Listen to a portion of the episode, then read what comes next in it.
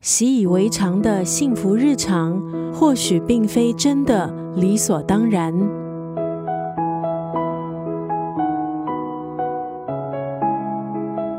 这部小说写道，在一条不知名的小径上，有间不可思议的咖啡店。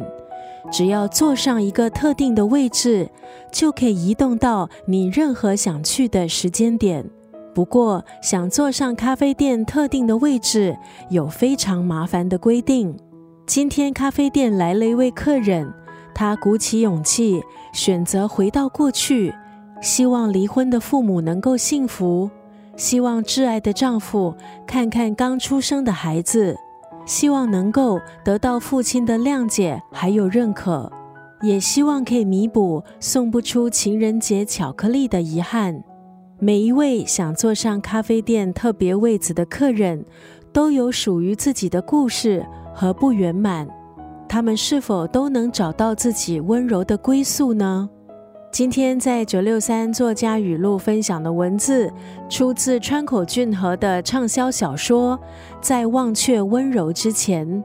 看过《在咖啡冷掉之前》的朋友。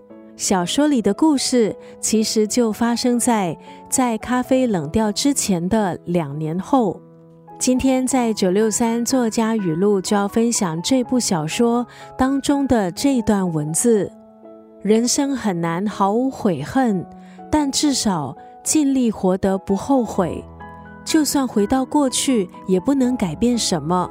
但只要心有了变化，就依然有它存在的意义。